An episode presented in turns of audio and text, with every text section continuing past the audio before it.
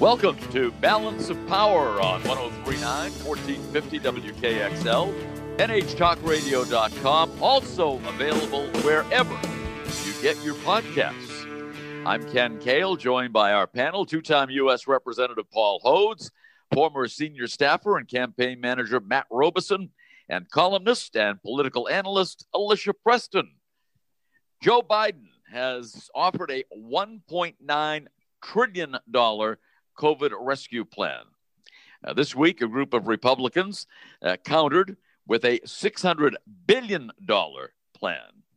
Is Biden going to try to negotiate this out with Senate Republicans, or, as many in his party are suggesting, is he just going to try to jam his plan through Congress? What say you, former Congressman Hodes? Oh, why can't we all just get along? Why can't we just play nice? So, how wonderful it is for President Biden to invite the Senate Republicans to the White House, the first group of elected representatives to join him for crab cakes and pizza. I mean, just think about the kumbaya moment of the president surrounded by his former colleagues, talking with each other for hours on end, a meeting that went well beyond its scheduled one hour because they had so much to catch up on. Hey, what about that insurrection? Hey, guys, remember that former president down there playing golf and spinning out theories about starting a new party. Oh, by the way, we have a slim majority here for Democrats, and what are you guys thinking anyway? So I I put out a 1.9 trillion dollar plan and you come back to me with some measly watered down 600 billion dollars saying, "Yes, you want to help Americans, but is this really the way? Let's talk about it." And so they talked and they talked and they talked. And at the end, Susan Collins was very happy. She called it a productive meeting. And and I assume that it was productive in that, you know, nobody walked out. There are no reports of, of brick bats being thrown. It was probably a pretty good time of catch up. Now, that said, everybody on the Democratic side says go big, go fast, or go home. And even Chuck Schumer, even wobbly Chuck, not my favorite majority leader, wobbly Chuck, even wobbly Chuck is on the go big, go fast program. So is there something to talk about? Sure. Is it important to show the American people that President Biden is reaching out to Republicans? Absolutely. Are we counting on any substantial compromise being made? Well, not really. I think that President Biden understands he's got a very limited time and a big, big problem. He's got 47 intersecting crises, plus, he's trying to rebuild a hollowed out government. He doesn't have time to dither with obstructionists who have no appetite for actually using government for what government can do at a time when the crises, including the economic crises, actually demand a super Keynesian effort to pump money into all aspects of the economy and COVID relief and make stuff happen.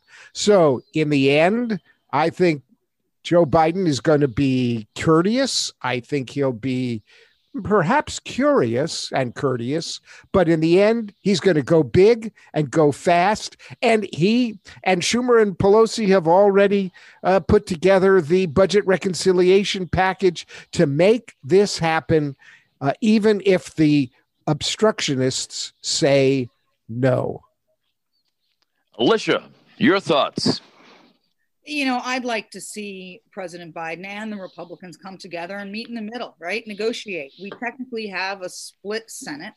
Um, sure, you know, they've got control of the House and they've got control of the White House, but, you know, come to the table and honestly plan to negotiate. The difference between the two plans, there are a lot of places they can agree or they're very close, right? 300 a week in extra unemployment benefits versus 400 a week, $1,000 stimulus checks versus $1,400.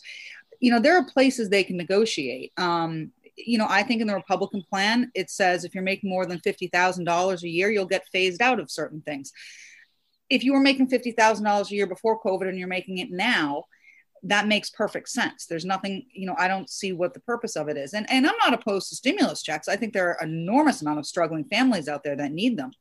Um, and I'm not opposed to extended unemployment benefits, but you have to balance how much because what doesn't make sense in the Democrats' version of the bill is a $15 minimum wage. A, it just has nothing to do with this. It, why is it in there to begin with? You're muddying the waters.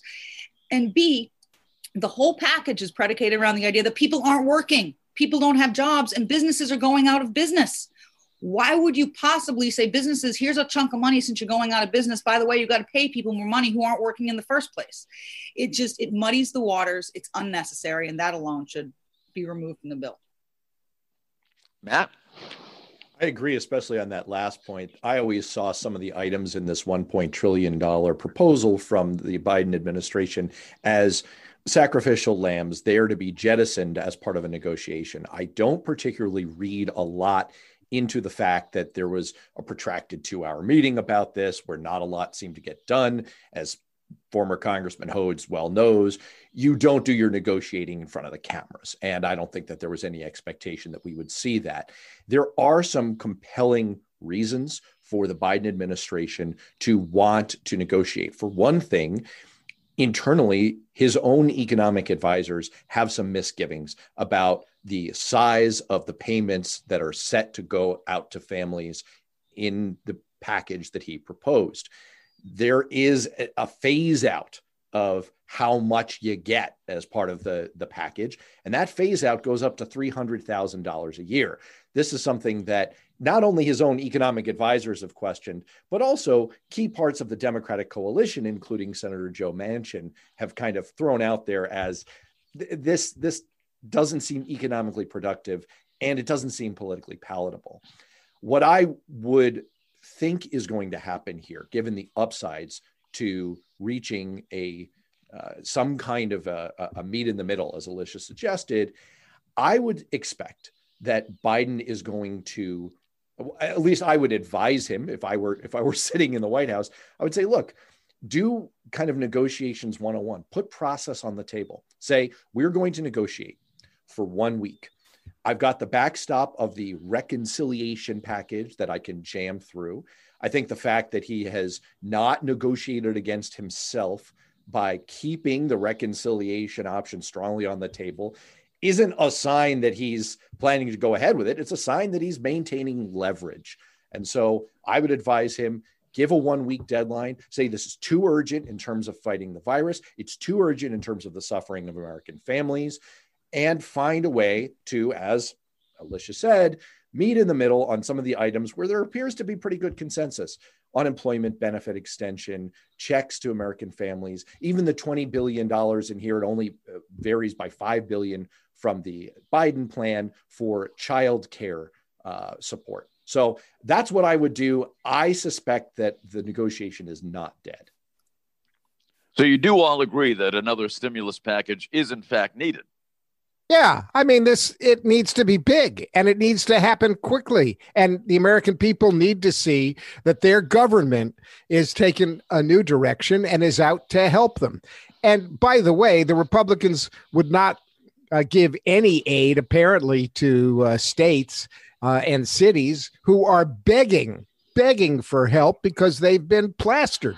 So, uh, one area where I do not believe that uh, the Democrats are going to give ground is on aid to states and cities, which is a big part of their 1.9 trillion dollar package, not included at all at 600 billion. This is look, this is like negotiating a car accident. If I I used to meet do a lot of mediation when I when I was a, a an active practicing lawyer. I, I, also was an active mediator, and you'd come in and and one uh, there'd be the insurance adjuster there, and I'd have to make sure you have your supervisor on the phone because they never had any authority to do anything. So in this case we have 10 Republicans trying to cobble together something bipartisan. Who knows how, the rest of their uh, colleagues on the Republican side feel. They come in with $600 billion.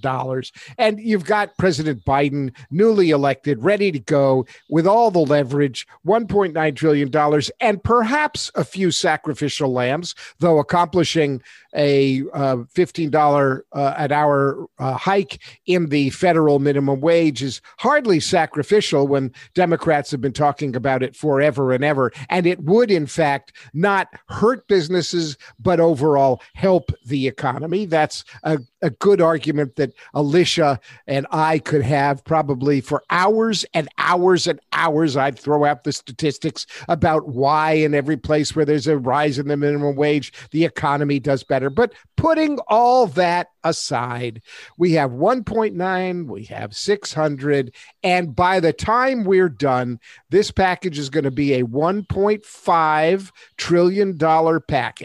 It's going to nibble around the edges. Biden is going to nibble it around the edges. Everybody will say, "Look, look at what we did."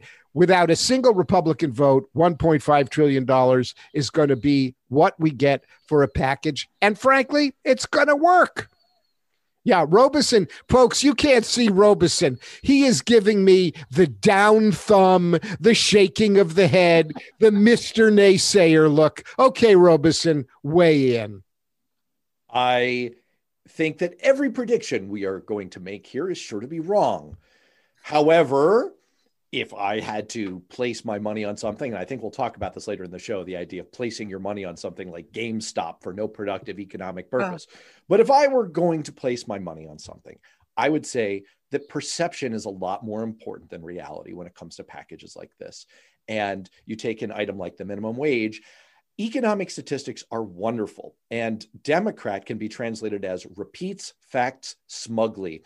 Yes, I agree. The economic argument is right. The minimum wage is good for jobs and for working people and for the economy. That doesn't matter. It doesn't matter. The perception is that exactly what Alicia already enunciated. It's it's it's it's an item that does not relate to the primary purpose of this rescue package, which is to rescue rescue us from the steaming mess that Donald Trump left us in as far as the virus and the economy goes. So, I think the perception point that really matters here is the 1 trillion dollar mark. We already saw this play out in December with the downsizing of the package that was under negotiation there from 2 trillion, which Nancy Pelosi had held the line on aggressively for six months, only to fold faster than Superman on Laundry Day come December, down to $900 billion. I think we're going to end up at $900 billion. I think that the political arguments to make a compromise with Senate Republicans are going to be so compelling that the Biden administration is going to want to do it, is going to want to land there. There will be a token amount for cities and states. That's my prediction that is almost certainly wrong. I, for my part, I think I agree mostly with Matt that there's going to be a bill that ends up somewhere between the two offerings. It will pass. It will pass with bipartisan support, although obviously it will not be unanimous. And the $15 minimum wage won't be in there for a few reasons. One, because I don't have to be an economist to know if I'm going out of business without $15 minimum wage and you make me pay people more, then I'm going to go out of business quicker. And the other reason is the entire concept of a federal minimum wage implies that they can set a level that makes perfect sense for someone living in Chicago and makes perfect sense for someone living in Newfields, New Hampshire. It is ridiculous on its front that that makes any comparable sense at all, but it's not going to be in there. Something will pass, and Republicans and Democrats will come together in a happy little kumbaya moment that they negotiated for political purposes, not because any of them give a damn about us. Is this a minimum wage that's going to be phased in, or is it going to be fifteen dollars immediately? Do we uh, know? Uh, you know, the, No, nobody knows. The way around this, though, is if you set a high, if if the federal government was to set a higher minimum wage, everybody would probably agree that it would be phased in over time, so that we would be moving from a 1970 uh, wage uh, to a 1979 uh, fair wage and then to a 1982 fair wage. And it would land around somewhere around 1994 uh, era fair wages with a $15 an hour um, minimum wage. And it's true, there are, very, there are variations across the country on economic conditions and what's right. But here in New Hampshire, you know, we got seven dollars and twenty five cents, and it's because we we're seventeen seventy six and all that. It's about you know you don't want to be telling nobody what they ought to do with their money. You're free to go somewhere else if you don't like working for seven dollars and twenty five cents. And no federal government's going to tell me how much I should pay my employees. They can just go find some other kind of job. And so you know, I mean, it's. Uh, Chicago, Newfields, New Hampshire. Well, just before we go, Newfields, New Hampshire, which is the home of our governor, they probably need a $30 minimum wage in order to, to make it right and come up to Waterville Valley, Sununu uh, standards. So, so we're, we're going to have a special minimum wage carve out for Newfields where it's double whatever the federal minimum wage is. Although I would point out, Paul, that New Hampshire has one of the highest state median incomes in the country. Again, I, I economically, I'm on your side in the minimum wage debate. The, the data are actually pretty compelling, but I do think that Alicia has the right political argument here, which is is this the fight that we really want to be do we want to do, do we want to fall on our swords as democrats on this issue when you know you have said yourself paul as an astute observer of and and an experiencer of the political dynamic. I mean look the last time we went through this you were a member of the us congress. We went through this in 2009 we were in the midst of an economic crisis. We were in the midst of a financial meltdown. And the one lesson was you fix that and you make people feel that you fixed it or you are out. And democrats know that full well this time around. The most important thing, the only important thing is dealing with the dual economic and COVID crisis. Get that right. They've got a shot for everything else. Don't get that right, you're done. So I, I just I don't see them fighting that battle okay, this time. Okay. Around. Okay. I concede. Alicia's absolutely right about this. It's political stupidity to try to push a $15 minimum wage in a COVID relief package right now. Okay. It's just would be dumb. So they're not going to hold on to it. It's a sacrificial lamb. They're going to let it go. But Biden will be able to say to the left, see, I told you I'd fight for it. I did but it just couldn't happen this time. Don't worry. Sometime down the road in the next century, maybe we'll get to it. So I agree. Alicia, you're right. You're absolutely right. You're politically astute. And I'm just pulling all your legs for the purpose of fun radio. But it's really a it's it's just like there's a bunch of stuff in there that that they're going to let go. Matt may be right about the trillion dollars or less. I do remember from way back in the Wayback Machine uh, we didn't do a big enough package uh, when it came to the uh, ARA, American Recovery and Repair Act, or whatever the name of it was. And and what one of the things that happened in that in that uh, debacle, nine hundred and sixty billion dollar debacle, was that there were these minuscule little tax cuts given to people, and people did not feel the effect of that relief because the tax cut was about 12 cents a week and it didn't matter.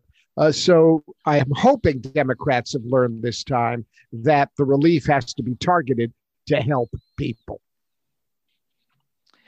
Well, Matt and Paul, uh, you're both Jewish, so I have to ask you uh, can you point that uh, Jewish space laser that started the California wildfires at New Hampshire to melt all this snow?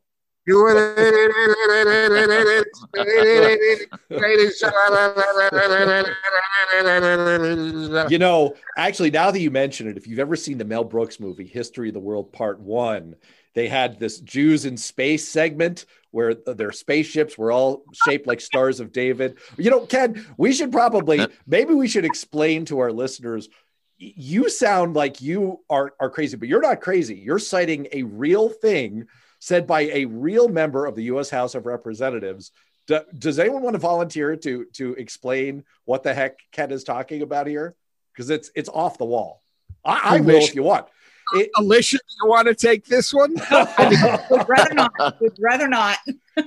Representative Representative Marjorie Taylor Greene of Georgia posted in Paul. What was it? Uh, 2017 no, no, November 17, 2018. 2018. That she believed that the rampant California wildfires at the time had been started by a space laser controlled by international shadowy financial interests. We all know what that uh, dog whistle means and she has come under fire in the last week for suggesting that Jewish space lasers are somehow besetting the United States of America. Um, I will just add to this story that this morning at the breakfast table, I had to explain to my daughter um, what this was all about. She's nine years old. I then went on to tell her that this is a real thing and that I would be gone next week because it was my turn to do maintenance on the Jewish space laser. Ah. To which she replied, Wait, dad, really? So maybe I should stop pulling her leg. I am so tired of you Democrats trying to put words into the mouth of a good representative like Marjorie Taylor Greene because she did not call them Jewish space lasers. She just happened to be talking about Jews and, and international financiers. That doesn't mean the space lasers were Jewish. She actually said, quote, then, oddly, there are all these people who have said they said they saw what looked like lasers or blue beams of light causing the fires. Talking about the California wildfires, talking about that. And, and and but she did not say Jewish space lasers, and all you people are just trying to make trouble where none should exist. She's a good trumpeter kind of representative and represents the people of Georgia with her guns and her statements and all her, her, her and all her independence. I love Marjorie Taylor Greene. Take to Bernie Sanders. I have a lot to say about this, but I think you're giving a signal, so I'll wait. yeah, on that note, we will take a break. We may talk more about space lasers uh, after the break right here on Balance of Power 1039 1450 WKXL, NHTalkRadio.com, and wherever you get your podcasts. Welcome back to Balance of Power. Ken Kale here, joined by two time U.S. Representative Paul Hodes, former senior staffer and campaign manager Matt Robison, and columnist and political analyst Alicia Preston. I guess we have to get now serious, serious folks, and uh, maybe uh, Republicans need to confront two different kinds of problems right now. So far, uh, state parties have censored Republicans who voted in favor of Trump's second impeachment and have gone after party leader Liz Cheney. At the same time, the aforementioned Marjorie Taylor Greene, who has advocated violence against Nancy Pelosi, calls school shootings fake and does believe uh, the California wildfires were set by at least a space laser uh, is meeting with uh, House Republican leader Kevin McCarthy to determine her fate as Democrats call for her to be removed from committees. So, Alicia, how should Kevin McCarthy negotiate all of this? Well, let's start with Congresswoman Greene. Um, to use Matt's earlier analogy, this is a place Republicans should fall on the sword for, and they should uh, do whatever they can within their legal rights to uh, to remove her from committees or potentially expel her. I don't know if you can expel someone for things they said before they were elected. Whatever the most severe actions they are allowed to take should be taken because we can laugh about the incredible um, bigoted stupidity of Jewish space lasers all we want. But this woman also called Parkland and Sandy Hook, where many people died, a false flag. She doesn't think it's real. I don't know where all these dead children are hiding out, but it is outrageous that she made it to Congress with that kind of mentality. Throw in all the other QAnon conspiracy garbage that she believes, um, you can't say these things. And if you believe them, you should keep them to yourself. And now she is representing one of only you know 400 in Congress to uh, make laws that affect and protect the security and safety of America and her citizens. And um, I think the Republicans have to stand up and say no no, we're not going to take this. We're not going to accept this. We don't find this acceptable. I saw this morning on the news the mother of uh, the teacher that was killed in Parkland, and she had actually spoken to this congresswoman and alleges the congresswoman said to her, I don't really believe those things, which makes me question why she thought it was politically opportunistic to say she does. Um, it's all strange. It's all weird. She's not fit for office in our hometown, let alone in the United States Congress. Mr. Hodes, well, the Republicans have a real dilemma. The Republican base is a um, is a is a bit of a conundrum for elected representatives because the Republican base, a good part of them, are kind of in the camp of Marjorie Taylor Greene, who is approved, uh, who has the approval of former President, now cheating golfer Donald Trump um, he, he she's going to go down and meet with him. He's come. He said what a wonderful person she is, um, and uh, you know the at least the recent polling from the base says that uh, they're kind of in that camp of uh, on the conspiracy side. So it poses a real it poses a real dilemma. Kevin McCarthy himself made the pilgrimage down to see Donald Trump.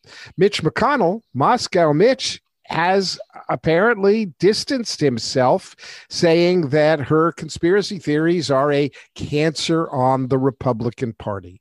So you've got a schism, a big divide going on. Remember, this is the party where 139 elected representatives stood up after uh, the coup attempt and um, refused to agree that Joe Biden was elected in a valid election.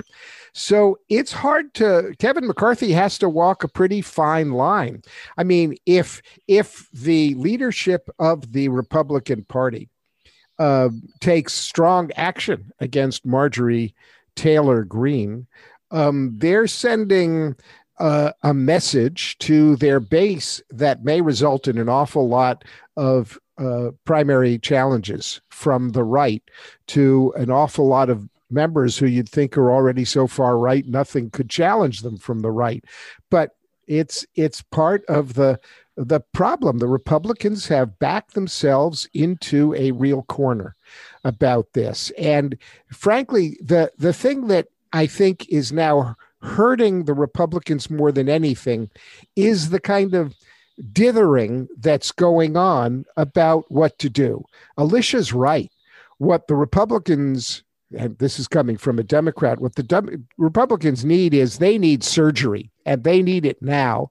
Uh, and they need a surgical removal uh, of Marjorie Taylor Greene as the chief exponent of the wacko conspiracy theories that most people or many people now believe characterize the values of the Republican Party. Matt? What I'd like to see happen as a passionate centrist left Democrat is the surgery that Paul outlined and that Alicia outlined.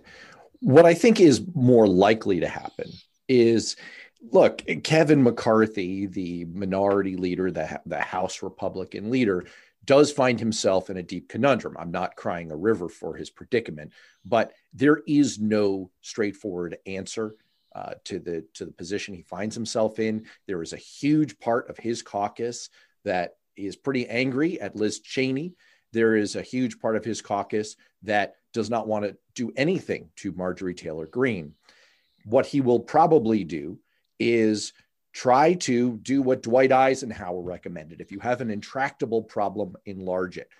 I would guess that he will try to pair these two issues together and that he will suggest to his whole caucus that it doesn't avail them anything to be sniping at one another, to have ongoing cycles of recriminations over the things that people said that's so two months ago. And he will suggest that they stop going after Liz Cheney in her position as the number three House Republican. And she will, in turn, not apologize for her vote on impeachment, but perhaps suggest that she will modulate her tone and be more constructive going forward. That will be her mea culpa.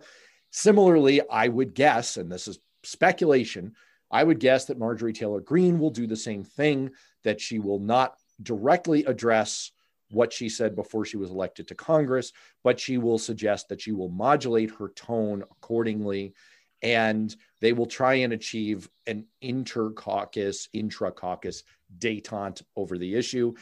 Whether that will stop Democrats from coming in and taking more aggressive action against Representative Greene, that I can't tell you. Um, I think that's a, as Paul could attest, that is a dangerous road for how the House of Representatives is managed. I'm not sure where it leads to, but anyway, that is my prediction is some kind of a let's all lay our arms down on this matter type compromise from McCarthy. If I may, though, I think there's something that leadership in Washington and elsewhere are missing, and that is that I don't think they're in the conundrum they think they are. They're in this bubble, and there's this very vocal group of people, but there's not a lot of them compared to the voting bloc of the country that are screaming all these crazy things, right? The, the Greenes of the world. They're saying all these insane QAnon conspiracies and nonsense, and they're really loud. And so Congress thinks that that is the Trump voting bloc, and they don't want to lose the Trump voting bloc. It's not the Trump voting bloc. It absolutely is not the 75 million people. It is a much smaller group. So McCarthy and others think they're in this conundrum that if they don't penalize the kook, like Marjorie Greene, that they're going to be in trouble themselves. I don't think they are. I don't think, I think they got to get outside of the bubble and talk to we regular Republicans and independents who lean Republican and listen to us say, that's not us. That is not the majority of us. Do the right thing. We want you to do the right thing. But they got to get out of Washington to realize that the conundrum isn't quite as much there as they think it is. That's a really solid point. You know, I hadn't thought about it that way, but I, you know, I, I would just draw a parallel from the point you're making to a similar situation on the left where it's been well documented that Twitter Democrats are not the same thing as regular human Democrats. And it has been suggested, strongly suggested, that Democratic leadership needs to get out of their online social media bubble and experience what the real world uh, actually thinks of their policies. That's a very interesting point, Alicia. You might you might be right about that. Well, what she said uh, is despicable no matter when it took place, but this certainly gets wide coverage in the mainstream media. Whereas when uh, Maxine Waters called for violence against anyone in the Trump administration, you uh, heard crickets about that. That's a fair point. You know, I I do think I do think that there's a lesson here, which is, look, we're in the age of whataboutisms right? As soon as you say something about one side, especially if it's indefensible, the rote response is, okay, well, what about fill in the blank? And that's not really a legitimate response to say, well, someone on your side is just as bad. However, to Ken's point, I do think that Democrats, I'm one of them, need to stop walking into doors and stepping on rakes where they can avoid them. It does seem fairly obvious to me that maybe calling for violence, that's just not okay. Um, and, and maybe we need a little bit of uh, spinal fortitude to stand up and say, hey, Maxine, we love you, but WTF? No, no. yeah. Well, all of this, go ahead, Paul. No, no, no. I, am just, I'm just thinking about the uh, the the conversation between Maxine and Nancy um, uh, o- over this. Um, if you know Maxine Waters, um, it would be a very, it'd be a. I'd love to be a fly on on that wall. Um, Maxine is a um, very opinionated, very voluble voluble person um, uh, with um, a, a, a a strong sense of self, shall we say? Uh, that's a isn't that a nice way to put it? A strong sense of self.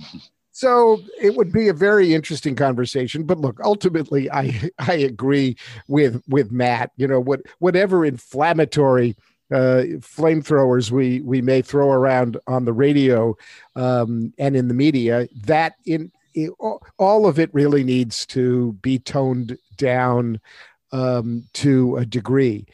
The challenge is when when what we've seen uh, is the um, rise of this fringe uh, right wing white nativism that produced a violent insurrection with people killed.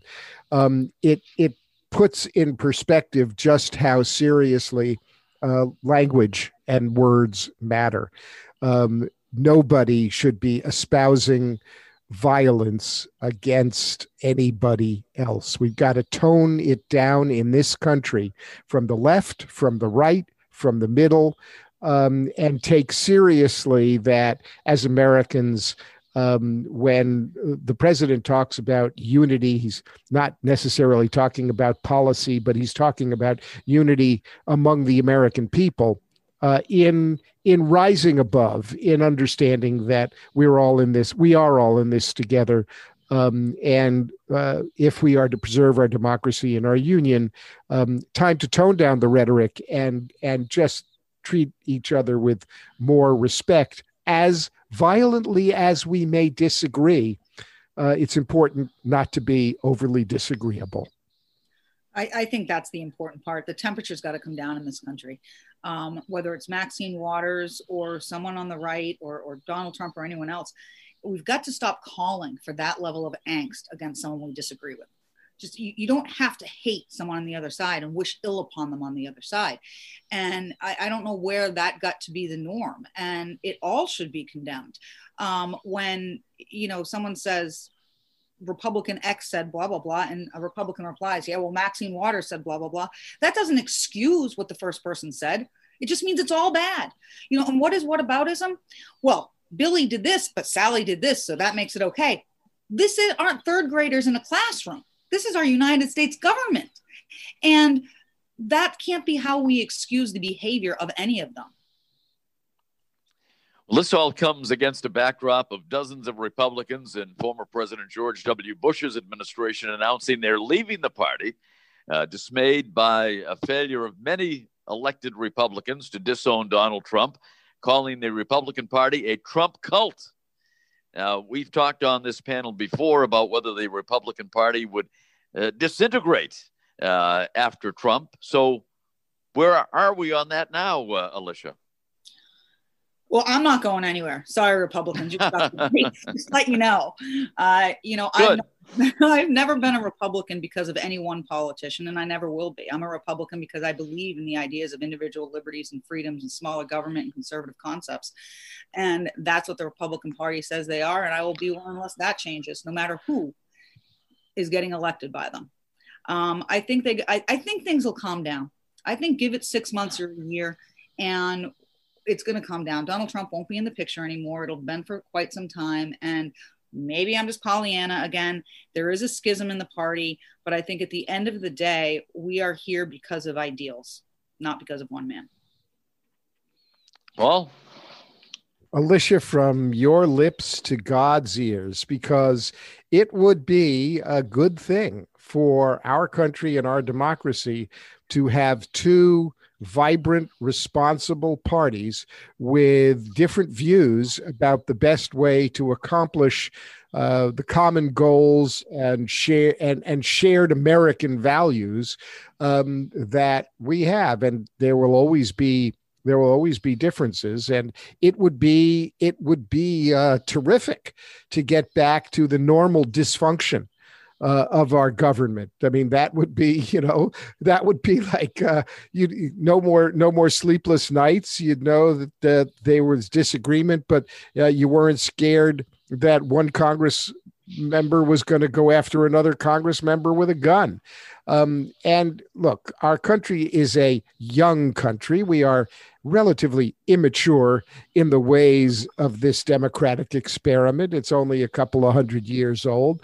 There are going to be all kinds of missteps. What what has recently happened with Trump was exactly what the founders feared, and we if we all can take a lesson, left, right, and center, if we all can take a lesson, um, we can get back to some kind of functioning dysfunction um, instead of the rabble controlling things. Now, the challenge is that we are in this age of uh, what what uh, one researcher called the other day the social called the social media um, uh, environment as surveillance capitalism, where our opinions are being uh, formed for us by a giant now conglomerate tech companies and and the demo, dem- democratization of the internet and the way communication flows um, has outstripped our ability to really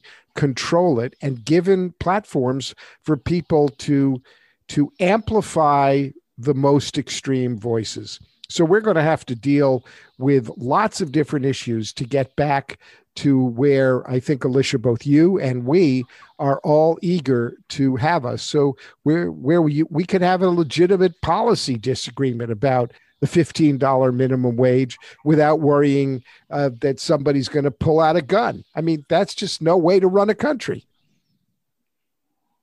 Yeah. I have a kind of complicated theory about this. You were asking about where are we now on this disintegration question. I think we've seen in fairly stark terms recently that no one who is in a leadership position, frankly, in either party, but let's just focus on Republicans for a second, really thinks it is worth her or his while to step far out of line. The snapback that you get for that is pretty pretty deep. Mitch McConnell's tried a little bit rhetorically, but he hasn't taken any serious action to try to do the kind of surgery that Paul was talking about in terms of moving on from Trump. I think, and I have invoked quantum physics on this panel before, and I'm about to do it again. If you've heard of the Schrodinger's cat idea, where you can have something in a black box, right? And it's in physics term in a mm-hmm. superposition. You can't see inside the box. And so it's both things at the same time. The cat might be dead and alive. Boy, I'm really losing people on this here, but go with me on it. you could i think the republican party is going to be in that state of uncertainty in a superposition if you will for the next two years i don't see this being resolved unless you in physics terms open up the box and f- find out what's ha- unless something major happens. If donald trump were to pass away or start a third party or actually be convicted in impeachment if something exogenous happens that's major sure that'll that'll push us outside the equilibrium point. But failing that i think republican leaders are going to continue to try to walk this very fine edge of not repudiating Donald Trump, of not repudiating the elements of their party, small as they may be, that tend toward the, the fringe, the QAnon factor in the party. And at the same time, they're they're not going to go with a full embrace either. They clearly don't want to do that. I think they're going to be kind of stuck at this razor's knife's edge unless they're forcibly pushed off of it and they're just going to try and ride it out through the next election and see if they can take advantage of the typical midterm pattern of the party out of power, out of holding the presidency, tending to do well uh, in those kinds of cycles. So, can I just ask is is exogenous what happens with milk when it comes out of the cow and then it's exogenized and then then you can drink it? Is that what that word means? That's right. You you heat it up and you exogenize it and that gets rid of it's it's the same thing as pasteurization except you know you do it exogenously. I, I just want to note that i was going to google that word. So uh, look I, I, figured since I was in quantum physics, I was just going to double down. I, I was going to go all the way, and I was going to go to exogenous. I, am I'm, I'm this close to speaking Latin. And by the way, as much as I call myself kind of a center left, you can see that I'm really a, a, a Democrat because I use all the big words, all the all the facts. I'm as smug as it comes. It's it, it's pretty reprehensible. well, we're kind of running out of time here, and uh, we only have about a minute left. So, and any thoughts, quick thoughts about uh, the impeachment, which uh, starts next week? They shouldn't do it. They're not going to win. It's just going to put Trump back in the headlines, divide the country more, move on, get over it.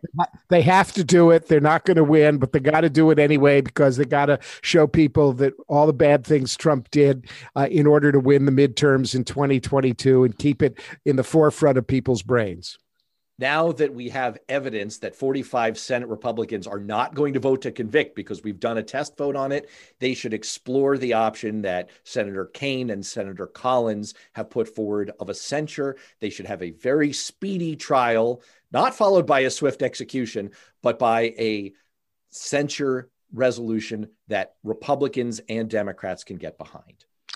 And on that note, we have to uh, wrap up this edition of Balance of Power. And I want to thank our panel, Paul Hodes, Matt Robison, Elizabeth Preston, and uh, for them, I'm Ken Kale. We will look for you next time on Balance of Power.